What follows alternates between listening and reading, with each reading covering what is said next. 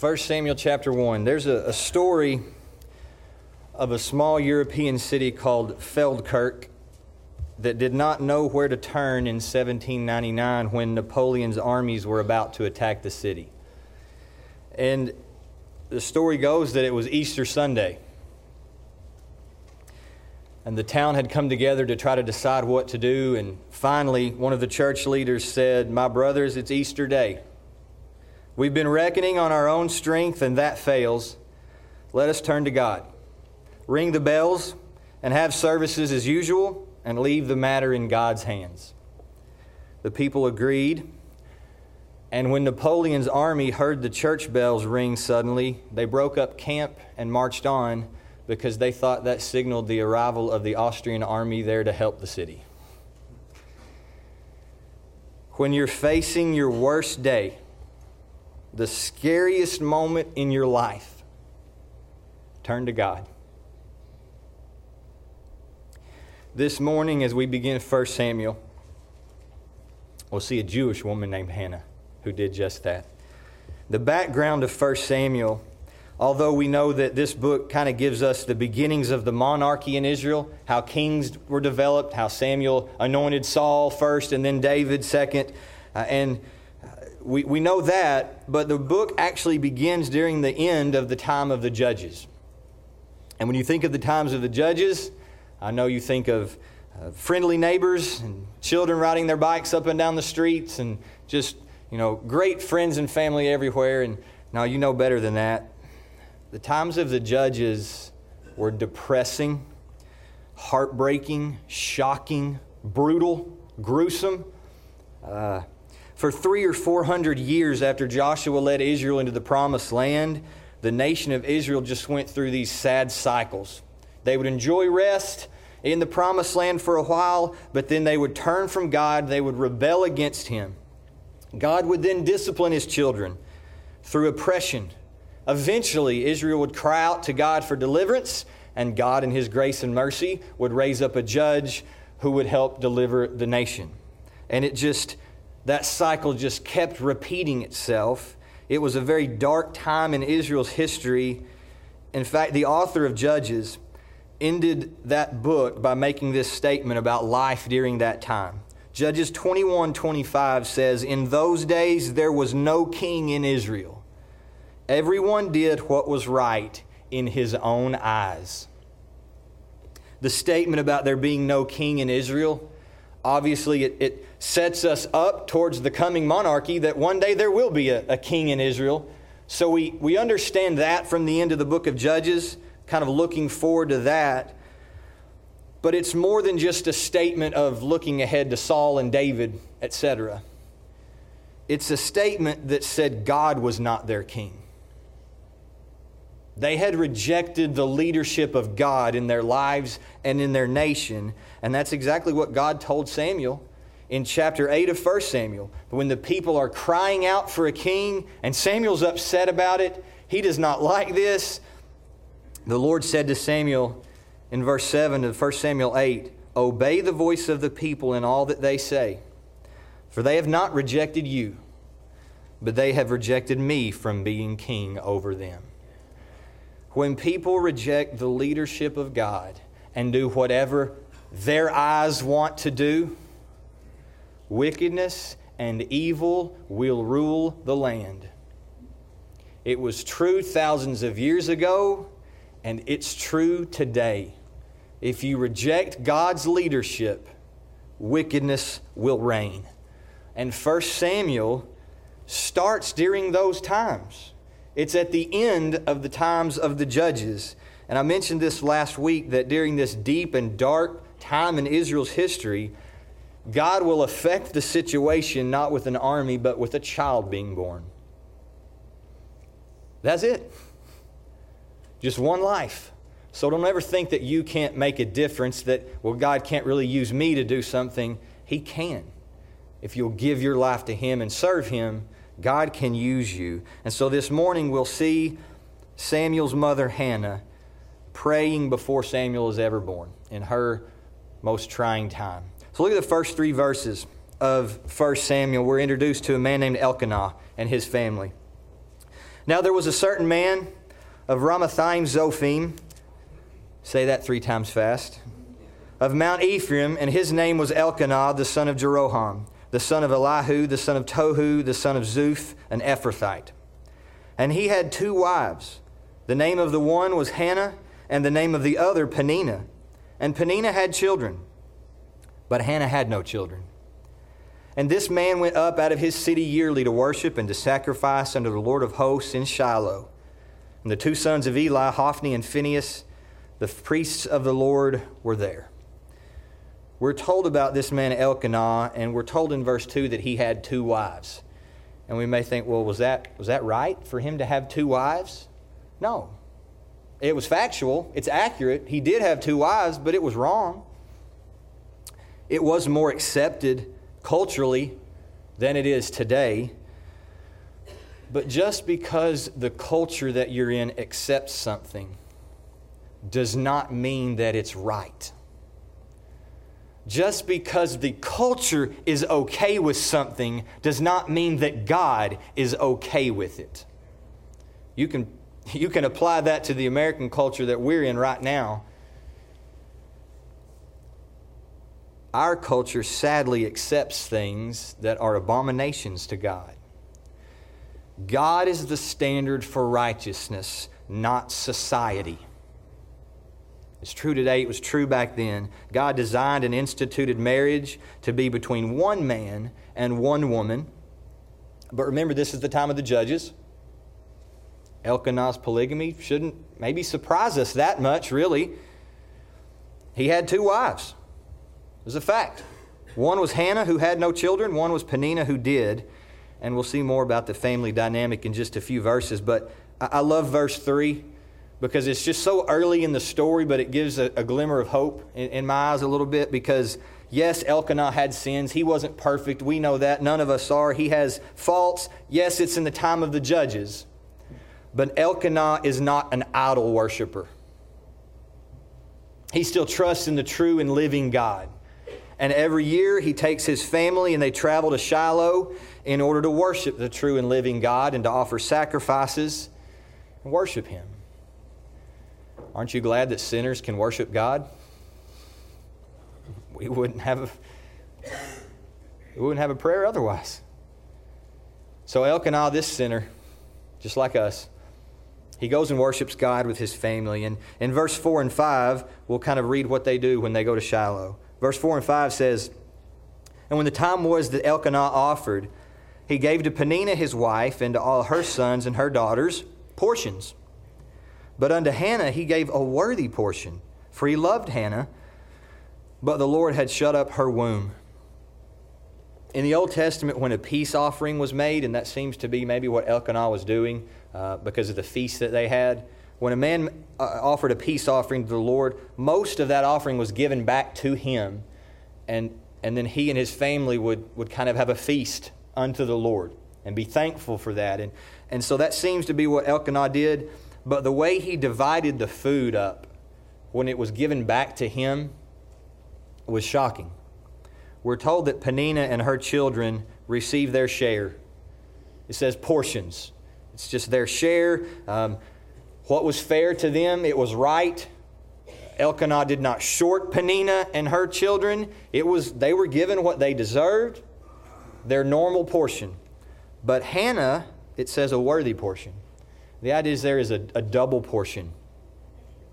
More than the normal standard acceptable share of food. And the Bible says that Elkanah did this because he loved Hannah.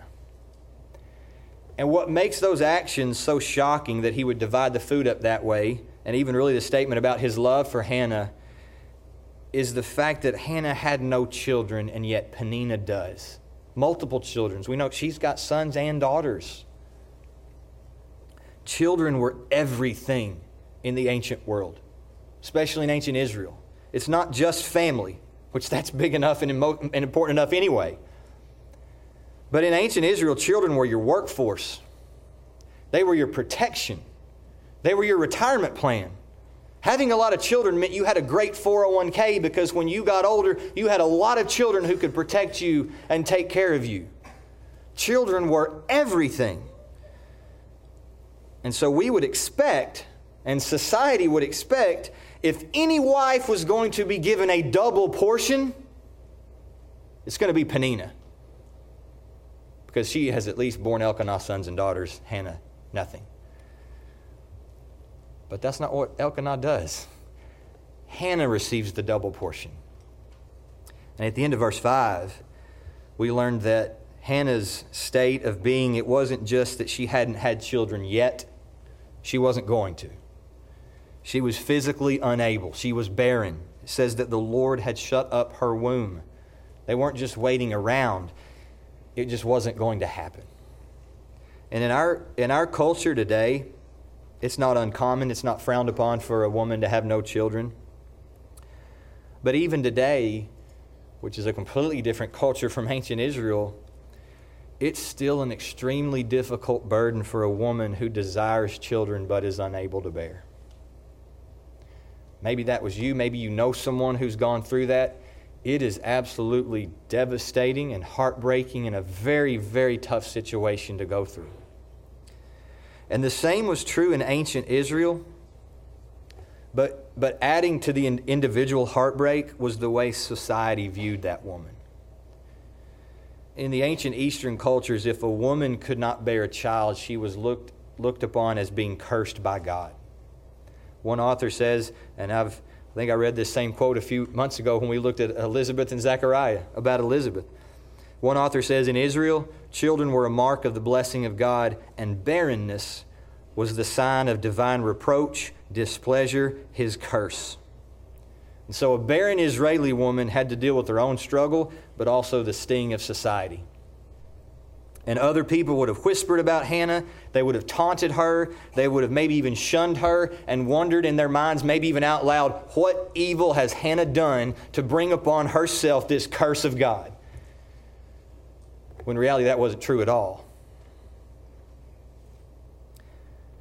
But Elkanah, in spite of the way society would have looked at Hannah, he loved her so much. And he gave her, not Peninnah, the double portion at the feast. His love for Hannah was not dependent upon whether or not she could provide him with children. I think that's unconditional love. It didn't matter what Hannah could do for Elkanah. He loved her anyway. He loved her. But how do you think it made Peninnah feel? To see this woman who can't even bear Elkanah children and she gets the double portion? It infuriated her, and she was determined to make Hannah's life miserable. Look at verse 6 through 8. And her adversary also provoked her sore, for to make her fret, because the Lord had shut up her womb. And as he did so year by year, when she went up to the house of the Lord, so she provoked her. Therefore she wept and did not eat. Then said Elkanah her husband to her, Hannah, why weepest thou, and why eatest thou not? And why is thy heart grieved? Am not I better to thee than 10 sons? Understandably, Peninnah feels slighted. She feels she's upset. She's angry at the situation. And in verse 6, she is called the adversary. Some of you have a translation that says rival. This is the only time in the Old Testament this word is used, and it's a term that was specifically used in polygamous marriages. It literally means rival wife or competitor wife. The only time in the Old Testament it's used. And in these polygamous marriages, the rival wife enjoyed full marital status, but in the eyes of the husband, she was lower. And so think about that for a minute. Even though Peninnah has children and Hannah doesn't, Peninnah's the rival wife, not Hannah. It's completely opposite of what society would expect out of that relationship. Peninnah's the one with the lower status in the eyes of Elkanah, and she knows it. Okay? She's not blind. She sees the double portion that Hannah receives every year when they go to Shiloh. It's not a secret of Elkanah's love for her, and it infuriated her, and so she provoked Hannah severely, mercilessly taunted Hannah about her inability to bear a child, oppressed her for not being able to give Elkanah an heir. And verse 7 lets us know it happened every year. Even the trip to Shiloh to worship God didn't give Hannah a break. It seems that it maybe made it worse, because then Peninnah would see that double portion yet again and just be reminded of how much Elkanah loved Hannah. And she just let her have it. And Hannah understandably became very, very upset. She would weep, and she would be so distraught to the point that she couldn't even enjoy the double portion set before. Have you ever been so upset that you really didn't have an appetite? That's Hannah. And that's when they go to Shiloh to worship. Can you imagine coming to church and being made to feel worse about yourself? And I'm not talking about feeling worse because we have a greater awareness of our sin, because of the conviction of the Holy Spirit, or because God's Word has penetrated our heart. That's a good conviction. That's a good feeling worse about yourself, because it ought to turn us to God. But that's not what was going on here. What if you walked into church and you felt unwelcomed and unloved because people persistently pelted you with your shortcomings, your insecurities, and your deficiencies, things that you can't help? How many of you want to go to a church like that? No. We would respond like Hannah did. It would hurt. It would be brutal to constantly face that. We may weep, and it would be hard to worship. And that's what Hannah dealt with. And that's how she felt. She couldn't even eat. And this was supposed to be a worshipful thing, this feast that they were having. But being the loving husband that he was, Elkanah in verse 8 attempted to comfort Hannah, right? What's wrong? Why are you crying? And then he says, am not I better to thee than 10 sons? Elkanah loved her. We know that. He cared for her. He gave her everything she needed. He didn't harbor any ill will towards Hannah. He had no regrets about marrying her. Okay? Look, you may not have children, Hannah, but you've got me. Am I not better than 10 sons? I know Elkanah's intentions were good. I know he loved Hannah. But I think that's sometimes a typical male response when your wife is upset. Men, when your wife is truly hurting and upset, it's not the time to remind her of how good of a husband she has. Am not I better to you than 10 sons? Honey, at least you married me. It can't be that bad, right? Don't minimize your spouse's troubles and problems. And I know Elkanah had good intentions. Be there for them, husbands and wives. Be that shoulder they can cry on. Be that helper that they need. And don't remind them of at least they've got you. You know, maybe you being there and comforting them will do that for them. You know, typical male response there by Elkanah, I think. In verse 9 through 12, though, we'll read that his attempts to comfort Hannah, they were unsuccessful. It didn't work. She's still distraught. She still hurts so much and is in a terrible situation. So where do you turn? In the worst situation you've ever been in, you're hurting more than you've ever hurt, where do you turn? Hannah turned to God in prayer. Look at verse 9 through 12. So Hannah rose up after they had eaten in Shiloh and after they had drunk. Now Eli the priest sat upon a seat by a post of the temple of the Lord, and she was in bitterness of soul, and prayed unto the Lord and wept sore. And she vowed a vow and said, O Lord of hosts, if thou wilt indeed look on the affliction of thine handmaid, and remember me, and not forget thine handmaid, but wilt give unto thine handmaid a man-child, then I will give him unto the Lord all the days of his life. And there shall no razor come upon his head. And it came to pass, as she continued praying before the Lord, that Eli marked her mouth. He's watching her. Hannah turned to God in prayer. There is never a situation so bad or so big that you cannot turn to the Almighty God in prayer. Whatever that situation is in your life, you can turn to God.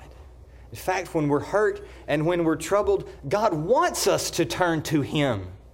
He wants us to pour our hearts out to Him. There's no better refuge in a storm than God. How many Psalms do you think of when you think about that? How many times does the psalmist cry out during distressing times for God to be his shield and his comfort and his refuge? David wrote Psalm 86, and I want to read just a few verses from that psalm, and I'm kind of picking and choosing here, but incline your ear, O Lord, and answer me, for I am poor and needy. Be gracious to me, O Lord, for to you do I cry all the day. In the day of my trouble, I call upon you, for you answer me. Turn to me and be gracious to me. Give your strength to your servant. That's just one psalm. The psalm's filled with things like that. When you're scared and you're troubled and you're hurt, you don't know where else to turn. Turn to God and pour your heart out to Him. And notice that Hannah did that in verse 10 while she was upset. She was in bitterness of soul and prayed unto the Lord and wept sore. Do not be ashamed to approach God when you're vulnerable. You don't have to, quote, get it together before you approach your Heavenly Father in prayer. He knows how upset you are. He understands how much you're hurting. He knows how heavy the weight is. Your private prayers don't have to be polished. Just pour your heart out. Say, yeah, but I'm crying so much. That's okay. There's no reason to be ashamed or embarrassed because God understands more than anyone and He loves you more than anyone. In the midst of her struggles, Hannah turned to God in prayer, and her prayer was one of very humble faith. You notice that 3 times in her prayer she referred to herself as the Lord's handmaid. Just your servant. It almost becomes redundant in English to say handmaid so many times in a row there. She knew she was nothing more than the Lord's servant, and her prayer is actually a vow. She vowed that if God would intervene, she knew the only thing that would change her circumstances was God. And if God would intervene and bless her with a son, she said, I vow to separate him and give him back to you, Lord. The vow that she's talking about no razor being on his head, is in Numbers chapter 6, what we call the Nazirite vow. That son would be set apart completely for the Lord. If God would look upon her and give her a son, she would give her son right back to God. That's really the truly remarkable part about Hannah's prayer, if you think about it. That even in her weakest state, and when she was hurting the most, her prayer is still an unselfish prayer. Isn't that pretty amazing? Yes, she wanted a son. I get that. But she says, I'll give him right back to you. And God would receive glory from that. So even at her weakest point, her prayer is unselfish. It's pretty awesome. While she's praying, Eli starts watching this woman. And look at verse 12 through 14. We know Hannah's prayer, it was private. It was between her and God. It wasn't for show. I doubt she even knew Eli was there. She's so upset, she probably didn't even see him sitting there. But Eli saw Hannah.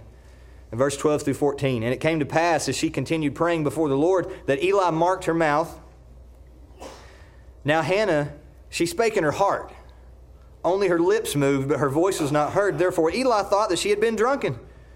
And Eli said unto her, How long wilt thou be drunken? Put away thy wine from thee.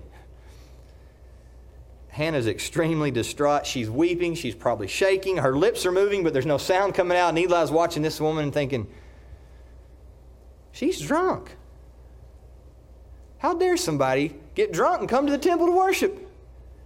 And so he views this as a teaching opportunity, and he rebukes her for her drunkenness. You need to clean up your act, woman. Put the wine away. The Bible warns us about alcohol, but that had nothing to do with Hannah's situation. We know that. I love Hannah's response in verse 15 through 16. And Hannah answered and said, No, my Lord, I am not a woman of sorrowful. I am a woman of sorrowful spirit. I have drunk neither wine nor strong drink, but have poured out my soul before the Lord. Count not thine handmaid for a daughter of Belial, for out of the abundance of my complaint and grief have I spoken hitherto. I love that response. I'm a sorrowful woman.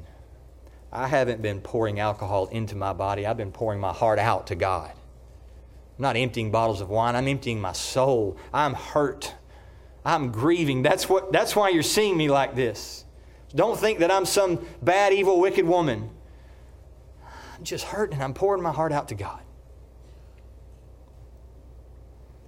So once Eli understood that, in verse 17, he wished that Hannah would have peace, and essentially says, I hope God answers your prayer. Look at verse 17.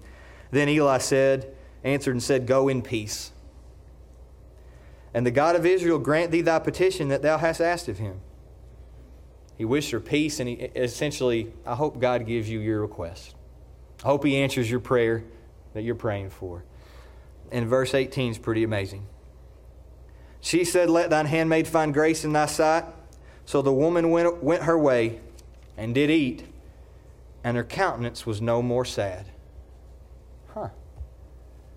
We know how the story ends. Hannah didn't. She got up and walked away, but nothing had changed. She was still childless. She would still return to Peninnah and her harsh words. She would still be face to face with all of Peninnah's children, having none of her own. She was still empty. Maybe not so much empty anymore, because I believe God filled her with his peace. Just like Eli wished. Nothing had changed yet. And yet her countenance is not sad anymore. The only thing that changed was that she prayed. She had poured her heart out to God. I want you to look at Philippians chapter 4. I read these verses earlier. God has promised to give us peace if we'll pour our hearts out to Him in prayer. He's promised us that. Look at Philippians chapter 4 and verse 6 through 7. Be careful or be anxious for nothing, but in everything, by prayer and supplication with thanksgiving, let your requests be made known unto God. That word request is a very specific word. These are very private prayers between you and God. Specific things. You say, okay, if I pour my heart out to God, then He'll change everything? He'll intervene? The pain will go away, or something will happen. Well, maybe. God has the power to change your situation, but He might not. Even if He chooses not to, for whatever good and perfect reason that He has promised to do something. And that's in verse 7. And the peace of God, which passes all understanding, shall keep your hearts and minds through Christ Jesus. When you pray to God about everything, His peace will guard and keep your heart and mind. And that's a promise. It's not contingent upon God granting your specific request. It's contingent upon you pouring your heart out. That takes a lot of the pressure off.